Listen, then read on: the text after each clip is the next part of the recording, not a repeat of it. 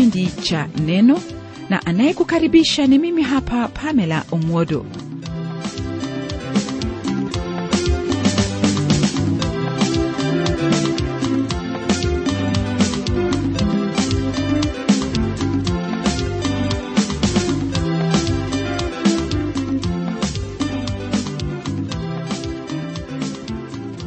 maisha haya ndugu msikilizaji mengi hatuyafanyayo ni yale ambayo tumejifunza kwa kuona na kwa kusikia. Baadaye tulipoendelea kukuwa katika umri hali ilibadilika na sasa tuendelea kujifunza kwa mambo hayo mawili ambayo nimeyataja pamoja na kusoma maagizo au maelezo ya kile ambacho twahitaji kujua na kutenda. Jinsi ilivyo katika maisha ndivyo ilivyo kwako mtoto wa mungu ya kwamba ili wewe utende hilo ambalo lamtukuza mungu na lenye kukufaa ni lazima kusoma biblia. Naam kusoma biblia ndilo jambo la pili la kutenda. Baada ya lile ambalo tuliona kwenye kipindi kilichopita yani kumwomba mungu ayafunue macho yako ili uyaone maajabu yaliyoko katika sheria au neno lake ambalo ni biblia. Hatua hiyo ya kwanza ndiyo mwongozo wa kutangulia mara unaponia kuchukua kitabu hiki ili upate kukisoma. Kumbuka kwamba biblia ni neno la mungu kwa mwanadamu. Kwa hivyo iwapo wataka kujua lile ambalo mungu anena kwenye neno lake kuhusu hali yako au linginelo lolote ni lazima kugeukia neno lake ambalo ni biblia. Hili ni sawa na kusema kwamba iwapo wataka kutalii sehemu fulani wafanya vyema kujua jinsi ambavyo sehemu hiyo ilivyo kwa habari za usalama barabara hoteli zake na hilo ambalo la kuvutia kwenda huko. Nawe hutapata habari za sehemu hiyo kwenye magazeti au kwenye sehemu isiyofaa. Ni lazima iwapo mahali pale ni kwenye nchi nyingine kufikia kwenye ofisi ya ubalozi wa nchi ile na kutafuta habari kamili kuhusu sehemu hiyo. Kwa hivyo msikilizaji wangu iwapo wataka kufahamu biblia yanena nini basi hauna mahali pengine ambapo waweza kutafuta ila kwenye biblia yenyewe. Ndiposa mara nyingi hukuambia kwamba katika yote unayoyapokea kama mafundisho kutoka kwa mungu ni vyema wewe mwenyewe kuchukua muda wako na kuchunguza hayo yaliyofundishwa kutoka kwenye neno la mungu ambalo ni biblia. Hili nalisema kwa msingi huu ya kwamba iwapo utapotea kwa sababu hukuuliza habari za mahali fulani nawe upo katika nchi ya ugenini mwenzangu uheri kwa kuwa waweza kufikia ubalozi wa nchi yako au serikali ya nchi ile yaweza kukusaidia kurudi katika nchi yako.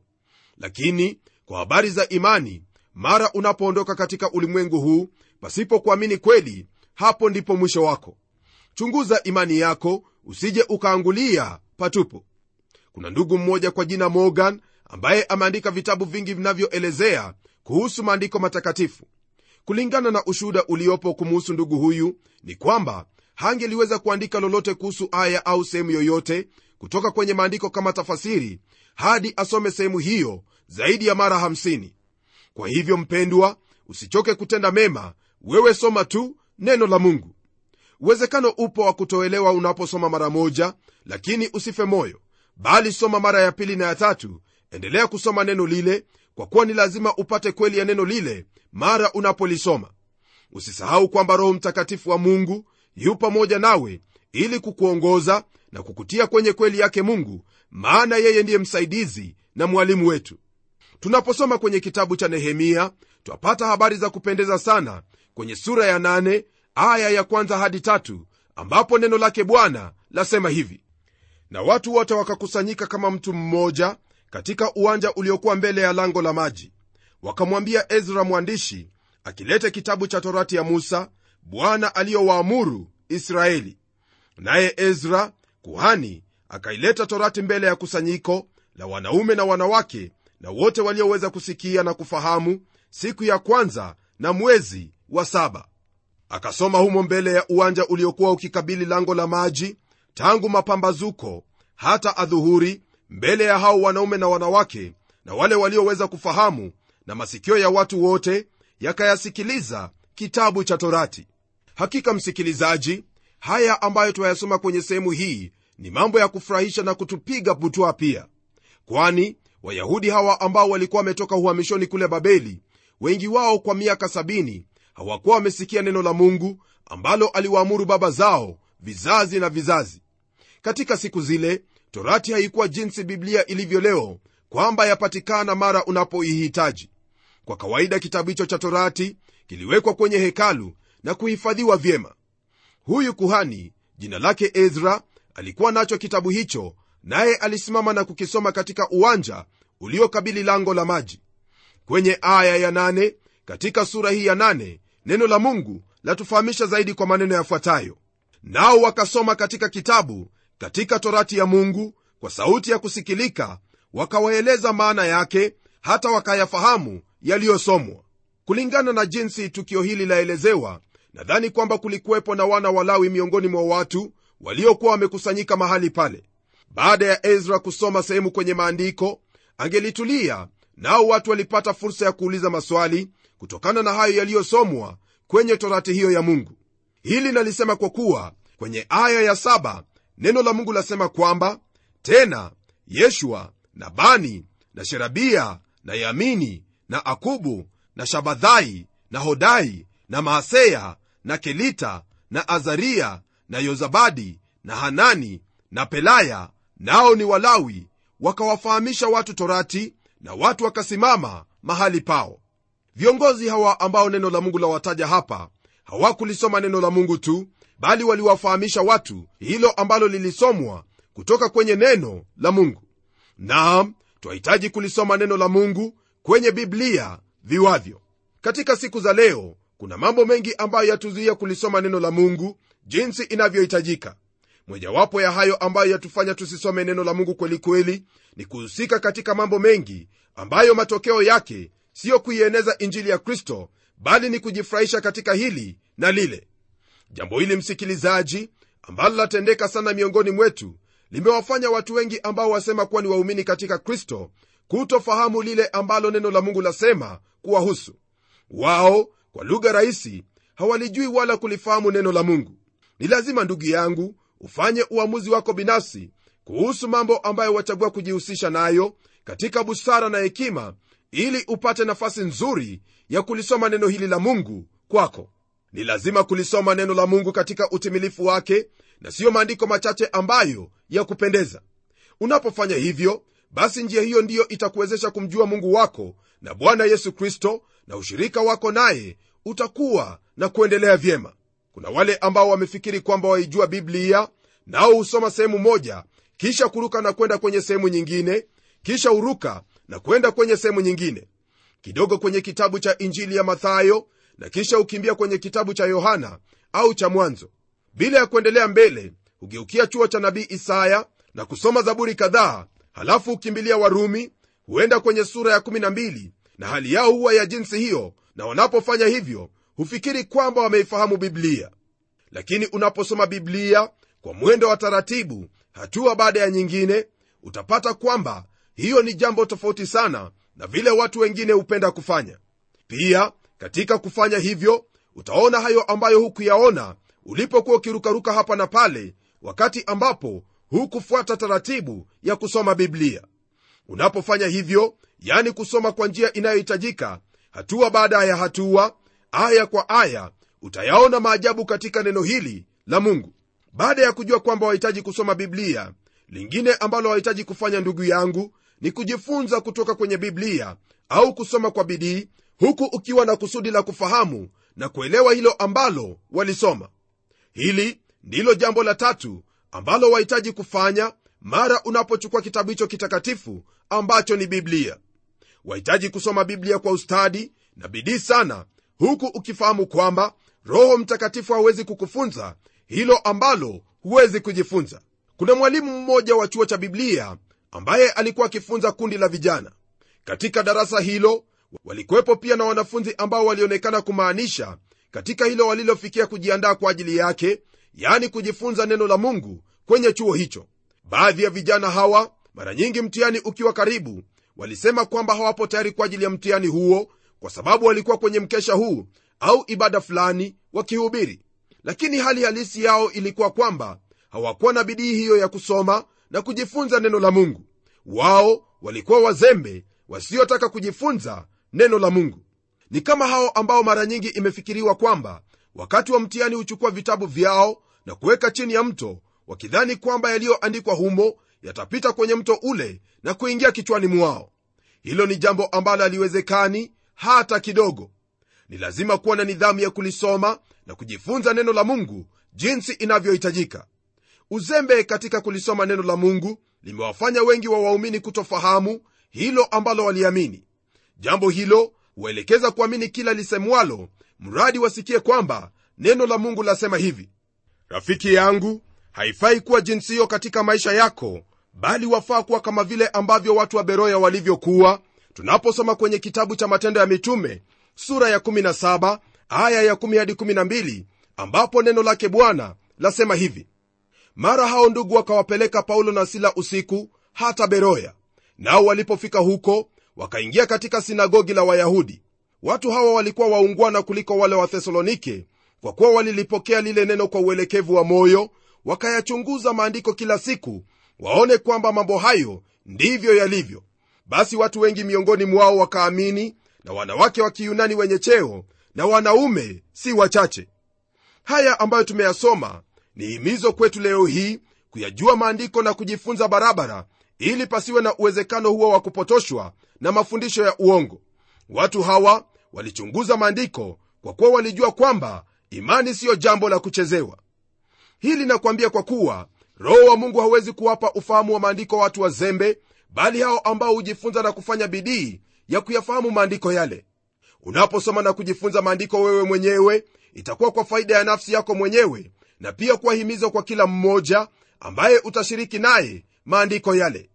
Msikilizaji licha ya kuwa ni vyema kusoma neno la mungu asubuhi au wakati wa jioni kabla ya kulala wazo langu na shauri langu ni hili ya kuwa nyakati kama hizo huwezi kujifunza neno jinsi yahitajika au kutarajiwa.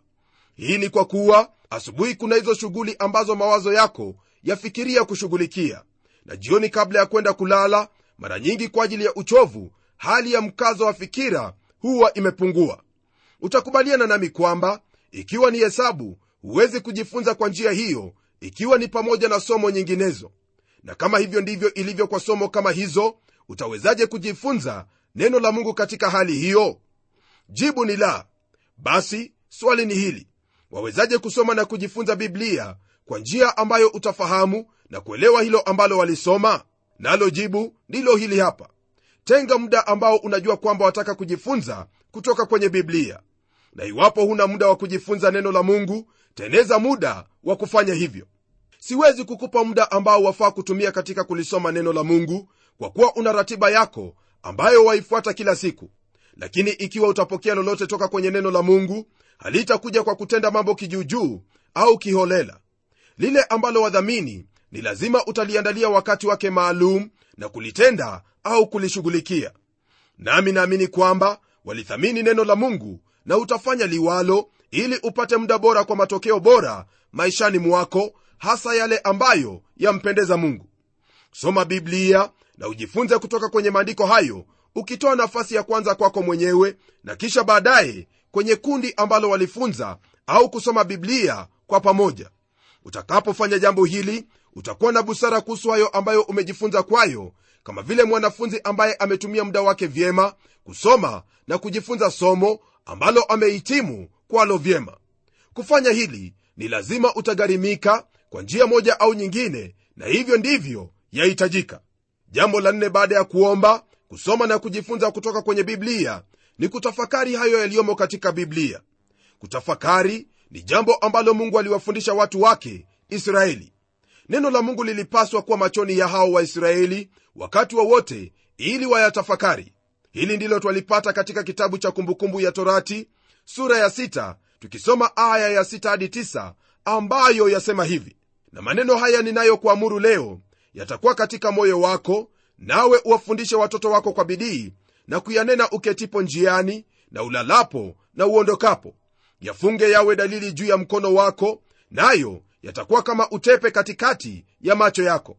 Tena yaandike juu ya miimo ya nyumba yako na juu ya malango yako. Hili ni jambo la ajabu sana ambalo lilitoka kwake mungu kwa watu hawa. Aliwataka wayaandike maneno haya hata katika malango ya nyumba zao.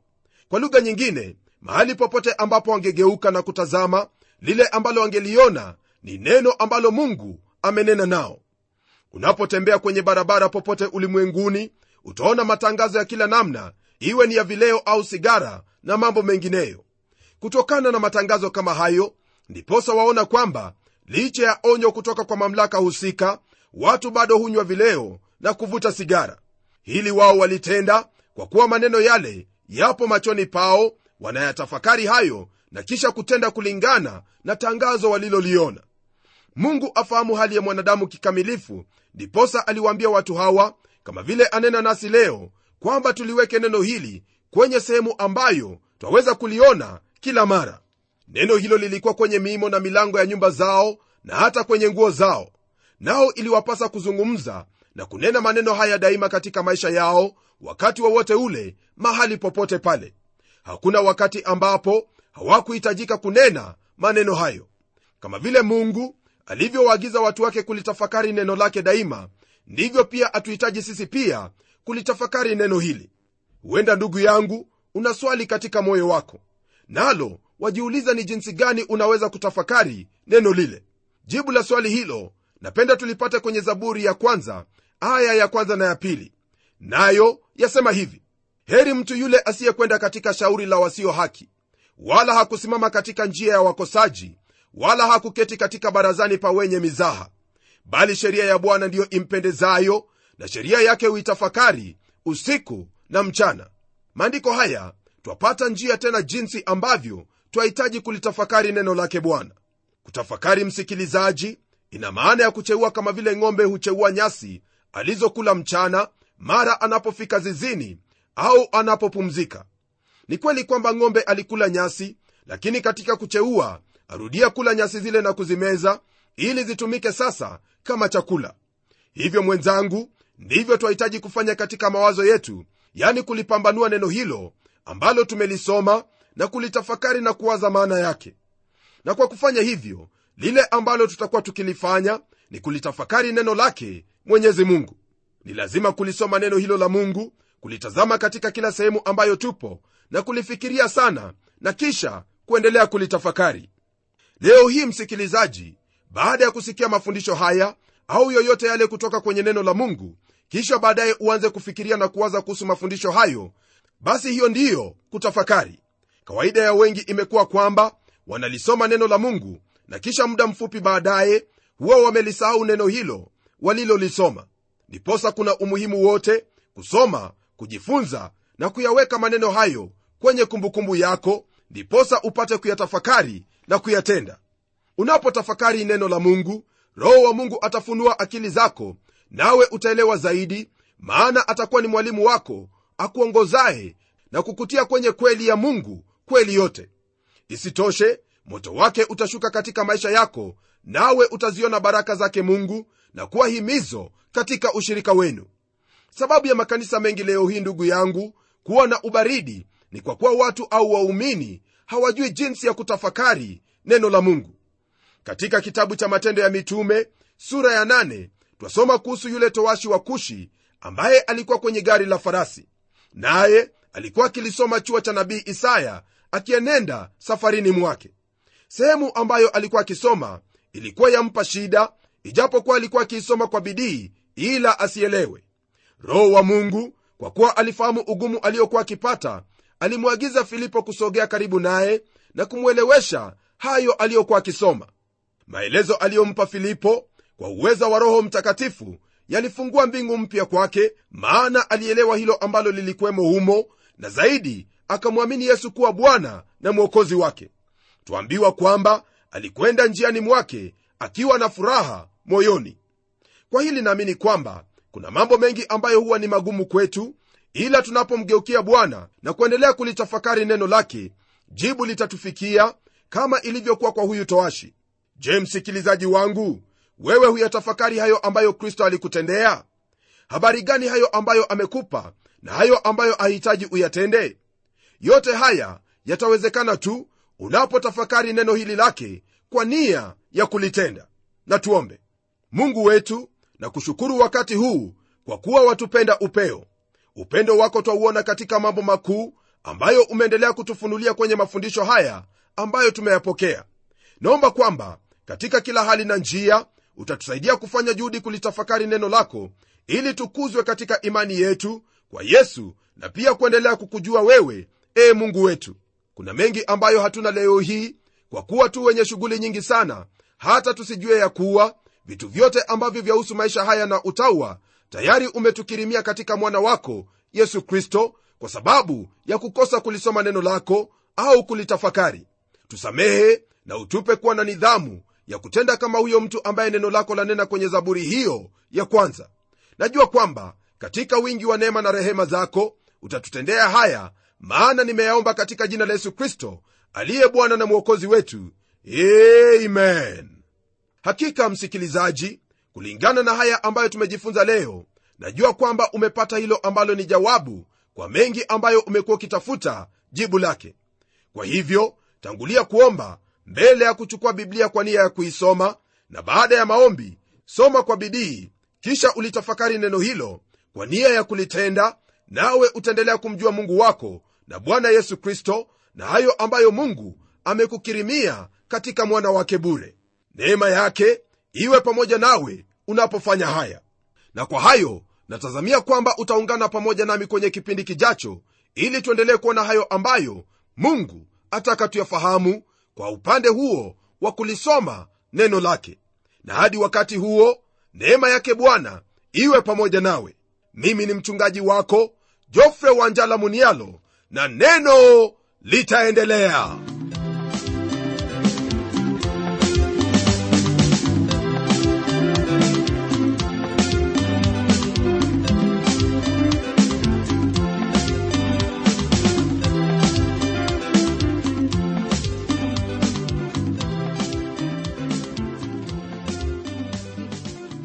kufikia hapo msikilizaji wangu najua kwamba baraka umezipokea. Na iwapo una swali au pendekezo uitume kwa anwani ifuatayo.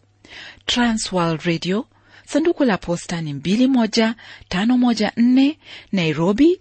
Kisha uandike code namba ambayo ni 00505 kenya. Nitarudia tena. Transworld radio sanduku la posta ni 21514 nairobi kisha uandike code namba ambayo ni 00505 kenya. Hebu tukutane tena kwenye kipindi kijacho kwa mibaraka zaidi. Ni mimi mtayarishi wa kipindi hiki pamela omodo nikikuaga kwa heri na neno litaendelea